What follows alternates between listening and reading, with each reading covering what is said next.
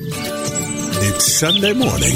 Time for the great outdoors with Charlie Potter. Brought to you by the all new Chevy Silverado and ChevyDriveChicago.com on Chicago's very own 720 WGN.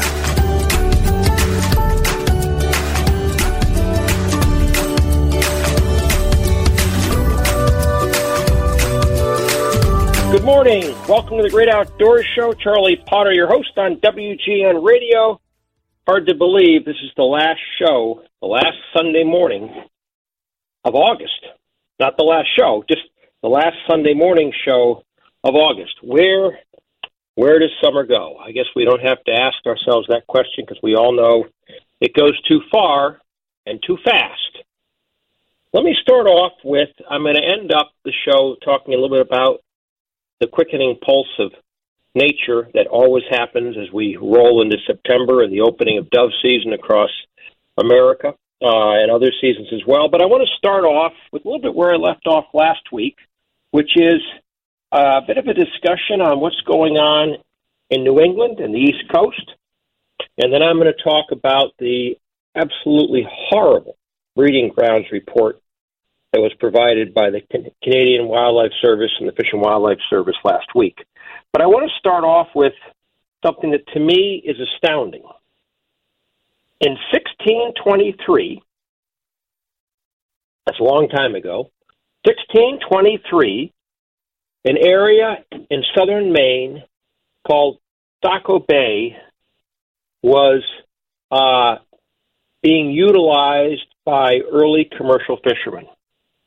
And they described, and I'm going to quote here Saco Bay, quote unquote, there hath been more fish taken within two leagues of this place this year than in any other land, end of quote. And why am I mentioning that? 1623 was, was a long time ago. Um, and in fact, among the earliest records uh, in America because it tells us exactly how dramatically populations have fallen. In this case, we're dealing with next year, 400 years later. But 400 years ago, the East Coast of the United States today was today was an unbelievable wildlife and fisheries paradise. Saco Bay was the richest of all those areas north of the Chesapeake, or so it was known at that time. And they caught tuna, and they caught Atlantic salmon, and they caught striped bass, and they caught bluefish, and they caught them in numbers that were beyond description. Today, Saco Bay southeastern Maine, where I, which I know pretty well, having spent a great part of my life growing up in that part of the world. If you catch a striped bass, you call someone and say, "Come fish over here. I caught one." You you haven't caught a tuna in in in Saco Bay, and probably over a hundred years. Also, in this description of early settlements of the Maine coast, they describe passenger pigeons populations by the millions. Of course, passenger pigeons are extinct. They describe black bears and wolves, where today there are Ferris wheels and casinos. How this world has changed is is truly remarkable. And why I start off the show with that little bit of history is because I, I feel very strongly that we learn from history, and it's our benchmark. In the case of nature, it tells us how we're doing. And while we have made incredible strides, which I talk about from time to time, in bringing back a number of species from near extinction or very low numbers, we find that overall we're continuing to lose. And what we're really losing is our fish stocks and our bird population. We're doing, there are more deer probably, as we know, than there may have ever been. Uh, the only predator for a deer other than hunting season is is is the front end of a car. Uh, mammals like elk are doing phenomenally well until relatively recently, and that relatively recently is due to the advent of wolves now doing much better and repopulating areas of the West. And also, um, they are beginning to feel the, the impacts of, of lost habitat, but the predator population, the mountain lion population, uh, definitely growing. What I'm going to talk about next is a report that came out from the Fish and Wildlife Service that is absolutely shocking. At least I think it's shocking, and I've been following this for 40 years. The 2022 Waterfowl Survey. There was no waterfowl survey in 21 or in 20. For the first time since 1955, we had not had a waterfowl breeding population survey of the prairies, United States, and Canada. That's a long time to have a lot of good data. The report came out this year. Actually, it came out last week.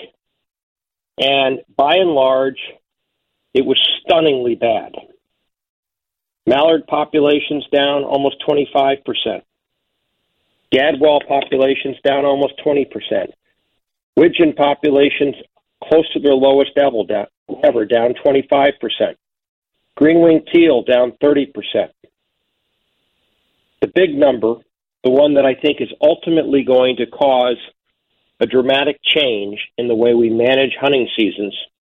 Pintail populations were down by 20%, 20, um, 21% actually, to their lowest level in recorded history. And to put this in context, today on the breeding grounds of North America, the Iowa up through the Dakotas, eastern Montana on into southern Manitoba, Saskatchewan, and Alberta, and then up into Alaska where pintail breed. They counted 1.78 million pintail. That is down almost 85% from the record high of the late 1950s for pintail. The long term average, it says, well, based upon the long term average, pintail are down just over 50%. Well, that is that is not indicative because if you have decades of a plummeting population, which we do and have had have seen with pintail, obviously the long-term average is coming down over the long term. The number that really sticks out is that there were over 10 million pintail in the late 1950s, and today there are 1.7, close to 1.8 million pintail. And as I said, an all-time low. This is critically important because pintail were once the number two most populous species in all of waterfowl populations, according to the breeding ground surveys. And today, they're the third lowest of the major species they count. So it's gone from Number two, only second to mallards, to the only ducks of which there are fewer in the surveys are redheads and canvasbacks. Why this is so important is because pintail are a one of the most treasured ducks in the world of waterfowl hunting. And if their numbers continue to decline, species identification is going to come into question. And at what point does the Fish and Wildlife Service say, we simply can't shoot any more pintail? Not that hunting has any impact, and I do not believe it does. At one point in time, I truly believe that hunting had a big impact on duck numbers. I don't believe that at all today, and we can talk about that another day with some other individuals on the show. But by and large, hunting under today's rules and regulations, does not have any impact on the population. So it's not a question of hunting reducing duck numbers. It's a loss of habitat. It's the effect of a couple of years of drought. But more than anything else, it's the loss of habitat.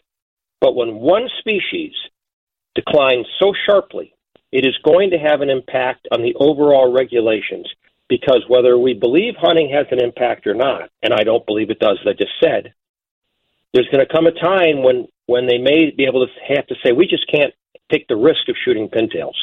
And what's that going to mean for the rest of the species? I don't know, but that day is coming if pintail numbers continue to decline, and they have been declining precipitously now.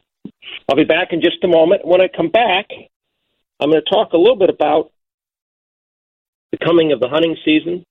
In Illinois, doves will open on Thursday, open across America on Thursday, and a few other things going on in the outdoors. Thanks so much for listening. I'll be back in just a moment. This is Charlie Potter on the Outdoor Voice of Chicago and America, 720 WGN. And first, a message from our longtime sponsors, the Northwest Indiana and Chicagoland Chevrolet dealers. In the field, hunters need to be alert, sense the environment around them, and know exactly where they are communicate seamlessly with their dogs. And when it comes to pickup trucks, you want the same qualities. The all new Chevy Silverado comes with an available 4G Wi Fi hotspot for seamless communication. It's designed to handle the toughest loads with advanced trailering technology, tough on the road and off. And the all new design gives you more cargo space than the competition. Chevy Silverado is the most dependable, longest lasting, full size pickup on the road. Plus, there's never been a better time to see your local Chevy dealer about the Big Fix lease. It's an amazing lease deal that can lower your monthly payments and give you more Chevy, all for less money. That's a treasure hunt. So head to your Chicagoland and Northwest Indiana Chevy dealer or go to ChevyDriveChicago.com and see why Chevy is the number one best selling brand in Chicagoland now eight years running. It's Charlie Potter and the Great Outdoors on Chicago's very own 720 WGN. Welcome back to the Great Outdoors Show. Charlie Potter, your host here on WGN Radio. And before I leave the subject of the waterfowl breeding survey numbers that were, were put out last week by the Canadian Wildlife Service and the U.S. Fish and Wildlife Service. I want to I want to just switch a little bit of a focus. I talked about the dramatic decline in pintail populations over time, and that we now have the lowest numbers in recorded history from a duck that was the second most populous, and the implications that may have for management in the future. But really, what's going on is pintail populations are plummeting because the habitat they use is being so badly degraded over time that they are running out of places where they can safely nest. And the other thing that's happening is a large percentage of the pintail in North America winter in California. And the wintering grounds conditions in California have been in bad straits. And this year they are in dire shape. Nearly a third of the rice crop in the Central Valley of California was not planted because there was not water. Upper Klamath Lake, Lower Klamath Lake, Tule Lake, three of the most important wintering migratory stopovers for birds in the Pacific Flyway are basically dry. So while birds have wings and they can fly places to find better habitat, when you have widespread loss of habitat is taking place right now with the drought taking place in California and the American West. They can only go so far. Those birds are not going to fly over to Louisiana and come down and winter on the Texas coast. They don't know where the Texas coast is. But the combination of terrible habitat on the breeding grounds where pintail try to live because of a number of factors primarily the factors of the timing of planting of agricultural crops and the harvesting of agricultural crops and, and, and the result of no-till farming and, and its impacts on how birds are trying to nest. Pintail in particular come into a no-till area where, where it looks like there's great cover. They, they nest.